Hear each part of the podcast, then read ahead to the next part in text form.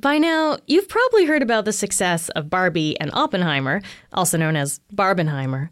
But there's another movie that's become a surprise hit of the summer. My country, tis of thee. Why are you doing it?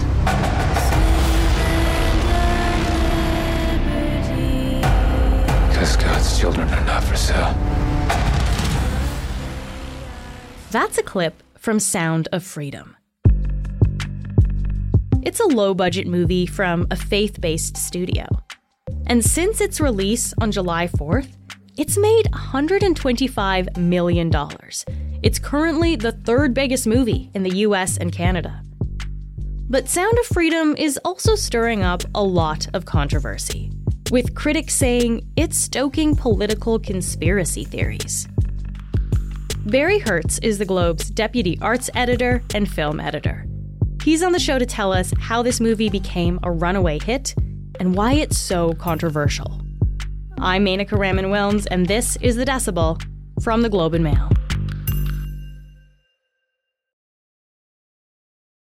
Barry, thank you so much for being here. Thanks for having me.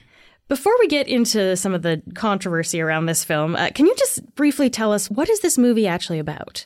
So, this movie is about uh, Tim Ballard, who is a former Homeland Security uh, officer who investigated uh, sex crimes, uh, pedophiles, uh, online child porn. And eventually, he decided, after busting pedophiles in the United States, that he was going to go to the source of the problem and track down the child traffickers themselves in South America. Hmm. So, this is about his kind of uh, rogue mission to hunt the bad guys directly, kind of a vigilante tale of a righteous man taking down evil child sex traffickers. Yeah, and use that word righteous, which is there's some kind of irony here because it stars Jim Caviezel, who people probably know from Passion of the Christ. Right, most righteous man in cinema. Yeah, played Jesus himself. Yes. Uh, okay, so this movie is based on a true story, the the story of uh, this real person, Tim Ballard. Uh, but I guess how much of it is actually based on truth? Well, I mean, these are kind of the fuzzy gray areas that you would encounter in any movie based on a real life figure. Um, but there's been much consternation and accusations of embellishment and obfuscation on the part of, uh, of Ballard's backstory. And we don't really know the uh, you know extent of his child rescue missions and how successful they were and how careful they were and how accurate to the reality of the child trafficking landscape that they were. So there have been experts in the field who have, you know, decried the film's portrayal of that landscape and reality and criminal enforcement. And like any film production, things can be embellished, timelines can be compressed, um, heroism can be hyperbolized. So you know, people might be taking this a little too much as gospel, whereas it is, you know, Hollywood fictionalization. Huh. Well, okay, let's let's get into I guess the some details about this movie now because Barry in your review you called this movie a quote no frills thriller that is quote thoroughly mediocre, uh, which you know it's not it's not the best review, um, but that also doesn't scream controversial to me, right? So no, I mean, listen, like uh, if you didn't know any of the backstory and you didn't know exactly, you know, what this movie was trying to do mm. and what the studio behind it uh, is known for, you would kind of just see it as a another B, maybe C level kind of direct to video thriller um, with kind of recognizable faces fighting kind of recognizable bad guys uh, with kind of you know the lower end production scale of uh, you know just a gritty little thriller that you'd throw on Netflix any evening mm. and half pay attention to.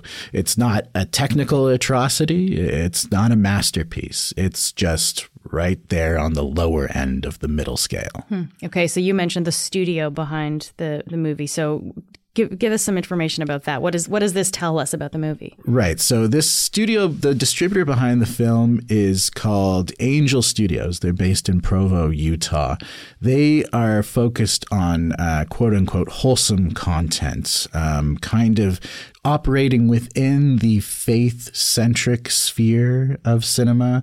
You know, specializing in mid, very low to mid budget movies featuring kind of familiar faces that carry kind of a message of trying to do good in the world. Okay, but this you're talking about like a, re- a religious bent here. That's not the, what the movie is about exactly, though. So what's the connection? Like, why this studio for this kind of movie? I guess we kind of have to rewind a little bit here and uh, dissect what the right leaning movie going audience in the American cinemascape right now is really interested in Okay. and what they're reading about and what they're very passionate about. And that takes us a little bit into the conspiracy sphere of the internet, where there are a lot of concerns about child trafficking, as if it is kind of the new crime epidemic that is uh, sweeping America. Okay, yeah, I think you're kind of getting into the idea of Pizzagate, maybe like QAnon this Pizzagate, realm. QAnon. I mean, QAnon at its core is started off as an online chat thread um, by this mysterious figure known as Q, who was making all these wild predictions about the political atmosphere in the United States and positing all these uh, really vile conspiracy theories about um, liberal elites ruling the world, and in, by doing so, harnessing their secret powers as child predators um, to do so. And basically, it was calling for an uprising in the United States against this, and that Donald Trump was their born and bred leader. So these interwoven conspiracy theories, which posit that America and the world really is run by some uh, elite cabal of liberals who are involved in child sex trafficking and taken to another extreme, harvesting the blood of those children to prolong their youth.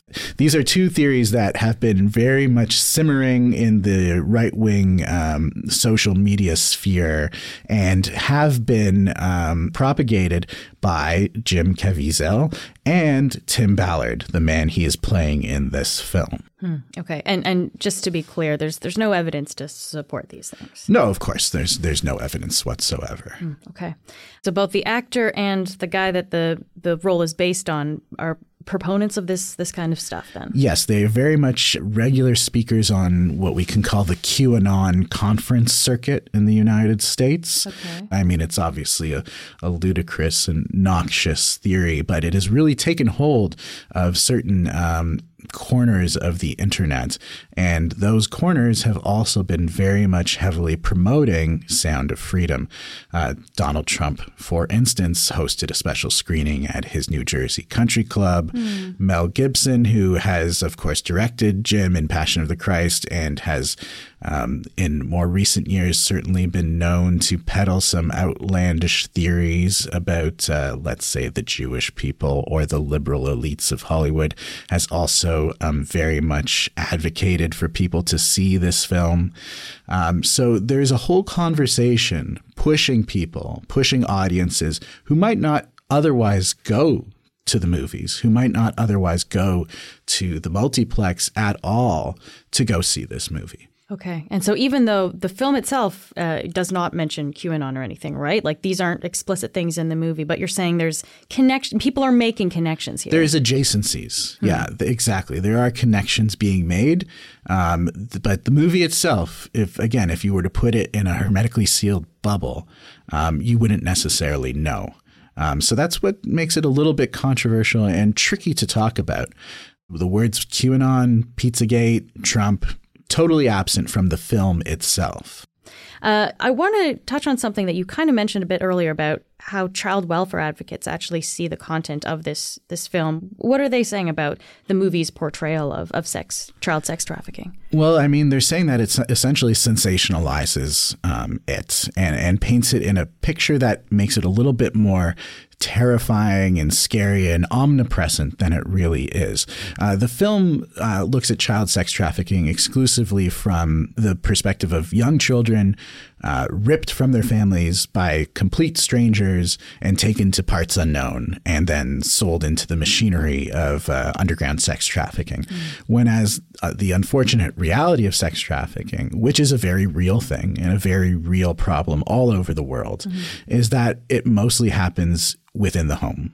Um, it is mostly perpetrated by parents uh, or family members who have many problems, ranging from criminal tendencies to addiction to mental health problems to desperation to poverty. All those horrible things, um, and the innocent children get wrapped up in that and trafficked uh, through that kind of sphere also from the figures that uh, a lot of uh, experts in the real life uh, world say, you know, child sex trafficking is also something of a post pubescent problem. Um, while there are certainly cases involving young children, mm-hmm. it, we're really looking at uh, adolescents and teens who are being trafficked heavily so even though, I mean, it sounds like even if this portrayal is not necessarily accurate as the way that it, generally happens in the real world, I mean, isn't there something to be said though for a movie that I guess brings this up as an issue and tries to tackle it as as as an issue and, and bring people's attention to it? I mean, yeah, there's something to be said. I mean, like, listen, the very core message, if you kind of boil it down and separate every other factor surrounding the film and every other person surrounding the film, is that child sex trafficking is bad and awareness of it is good. I think you'd be very hard pressed to find anybody who disagreed with that notion. Um, it's just the way in which it is being marketed, sold, talked about, and pushed into the discourse that is a little disturbing. We'll be back in a moment.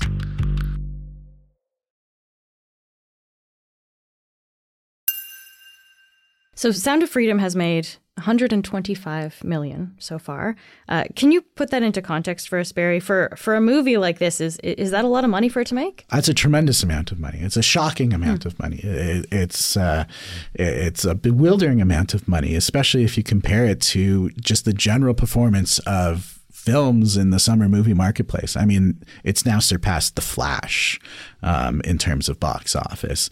Um, it beat Mission Impossible Dead Reckoning Part 1 at this weekend's box office. This is a post pandemic success story for independent film. Uh, no other independent film that is a film not coming from the major studios like Disney or Sony or Paramount has made this much money since 2019. Wow its box office climbs steadily weekend to weekend instead of slowly dropping off, as is the traditional theatrical release pattern.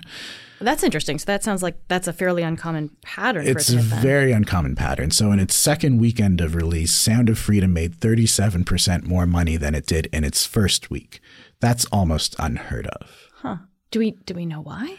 Well, one reason is word of mouth. Certainly, we're talking about it. Awareness is getting is being built. People are getting curious, but there is also this um, very uh, new and rather ingenious system that Angel Studios and the producers of the film have devised, called a pay it forward system. So, at the end of the film, Jim Caviezel pops up on screen as himself, imploring the audience to spread the word of the movie. Sound of Freedom is one of those films that can legitimately change this world.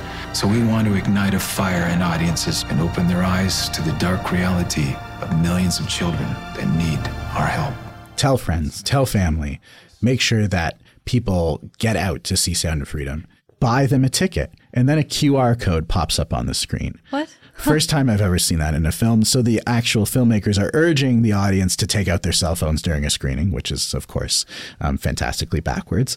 And when you scan that QR code, it takes you to a website that allows you to buy tickets for those who may not be able to afford them or may not just simply have the initiative to buy tickets of their own and are, you know, maybe the gift of a ticket is that push to get them into the theater. Hmm. So we're not quite sure and Angel Studios has not broken down how much of the box office is from those big blocks of tickets that are being purchased via this pay it forward system. Hmm. That's fascinating because when we're talking about these big numbers it's doing at the box office, I mean, people are buying tickets, but we don't really know if people are seeing the movie necessarily yet. Not necessarily, but we do have to say that you know, box office is reported by the theaters, and then it's transmitted to the studios.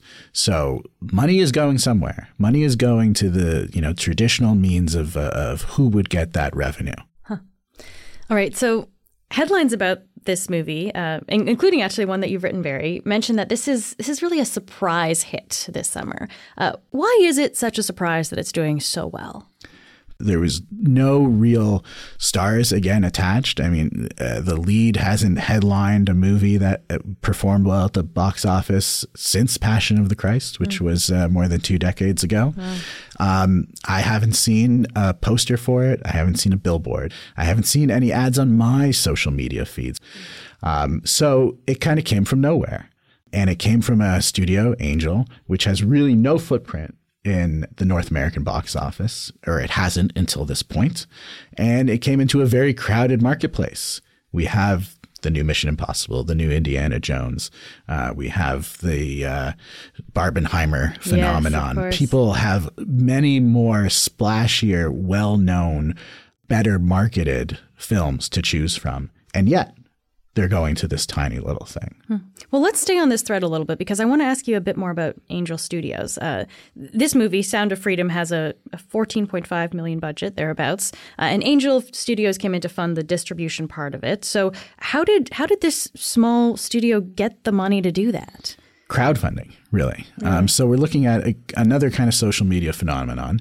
Um, in addition to their pay it forward system, um, they crowdfunded and they got people to believe in their in this film and believe in their ability to distribute it and get it out to audiences. And do we have a sense of like how many? When we're talking about crowdfunding, sometimes it can be just a few big donors, right? Was that kind of the makeup of it, or do we know? So we don't know exactly how many people contributed to this crowdfunding, but it's reportedly in the thousands. So this isn't a case of 10 very wealthy individuals putting their mites behind it, but a really organic um, grassroots kind of movement. So, given the success of Sound of Freedom uh, and and the kind of unique marketing strategy, I guess I can say behind it, uh, are we are we likely to see more movies use those the marketing, the crowdfunding techniques, the QR codes, use those tactics in the future? I'm sure somebody, several somebodies, are currently deep in the vaults of the Hollywood studios trying to figure out how to replicate that exact success. Uh, when a formula comes along that uh, delivers a kind of surprise breakthrough, there will be imitators. Whether they will be successful or not is an entirely different story. And one of the key factors in the success of this film, I believe, the uh, kind of right wing talking points and kind of that vortex of online discussion is something that the mainstream Hollywood studios are not going to be particularly interested in pursuing. It will stick to them a little bit more than it would to an outlier like Angel Studios. Just very lastly here, Barry. Um, this is one movie that's got you know very entrenched sides. Uh, it's there's a lot of other movies that are igniting the kind of culture wars at the theater these days, right? There's even with Barbie, there's a right wing backlash against the feminism in that movie. Um, there's a live action remake of Snow White coming out next year that's already been called Snow Woke. There's a backlash against that. Uh, I guess what does all of this say to you, Barry, about the current moment that the film industry is in? right now, I think it's very hard to escape those culture wars because the Hollywood studios are so intrinsically tied to the cultural discourse. And there have been battle lines that are being drawn. And there is one side that wants to ensure diversity and creative, original storytelling um, from a progressive agenda. And on the other side, I would simply say there's the crowd that wants things to stay either the way they were or a way that they imagine they were, but never actually were. I mean, you just have to go back to the talking point of making America great again. When was it actually great and why are we trying to claw back time? Um, I guess, you know, it would be wonderful if we could get back to just looking at a film and evaluating its artistry, its storytelling, what it is trying to accomplish on its own terms. So, you know, I'm as guilty as this. Is ha, am I a little bit more skeptical or cynical about the sound of freedom because I'm looking at it from the genesis of those who are making it and why they are making it and what they hope to accomplish with its success versus the story and uh, storytelling within it? Probably, probably. But I think that the agenda that it is pushing and the conversation that it is fueling is far more concerning than whatever Greta Gerwig and Margot Robbie are trying to say about feminism and the patriarchy in Barbie. Hmm. Barry, thank you so much for taking the time to speak with me today. Thanks for having me. That's it for today. I'm Menaka Raman Wilms. Our summer producer is Nagin Nia. Our producers are Madeline White, Cheryl Sutherland, and Rachel Levy McLaughlin. David Crosby edits the show. Adrian Chung is our senior producer, and Angela Pacienza is our executive editor. Thanks so much for listening, and I'll talk to you tomorrow.